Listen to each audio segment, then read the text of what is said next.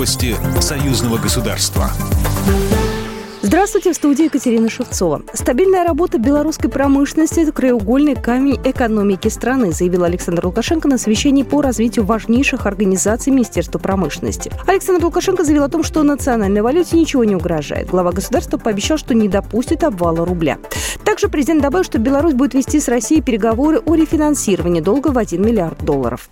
Мы договорились с президентом России, и сегодня наш премьер-министр проведет переговоры Михаилом Владимировичем Мишустиным по поводу э, рефинансирования миллиарда долларов в этом году по долгу Российской Федерации. То есть мы у себя этот миллиард долларов, договорившись с Россией, оставим, и это будет хорошее подкрепление нашей национальной валюты.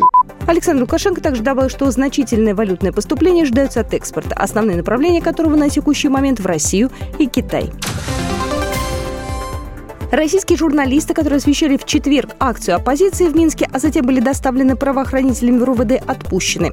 Те, кто не имел аккредитации для работы в республике, возвращаются в Россию. Об этом сообщает ТАСС со ссылкой на пресс-секретаря посольства Российской Федерации в Беларуси Алексея Москалева.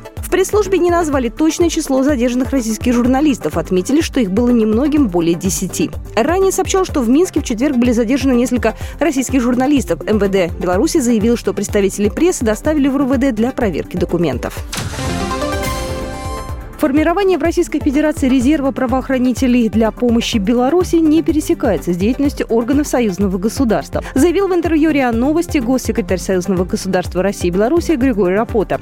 Ранее президент Владимир Путин заявил, что создал резерв из сотрудников правоохранительных органов для помощи Беларуси, который будет задействован в случае необходимости. Отвечая на вопрос на, это, на том, о каких подразделениях силовиков идет речь, Рапота сказал, нет, такие детали мне неизвестны. Это не пересекается с деятельностью органов союзного государства.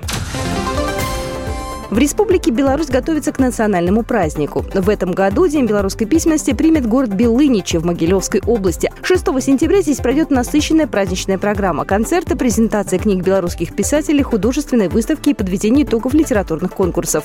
Гостей культурно-просветительского форума будут ждать в обновленном музее имени Витольда Белницкого Берули. Здесь же будет представлена экспозиция из 27 полотен знаменитого художника. Напомню, национальный праздник День белорусской письменности отмечается с 1994 года.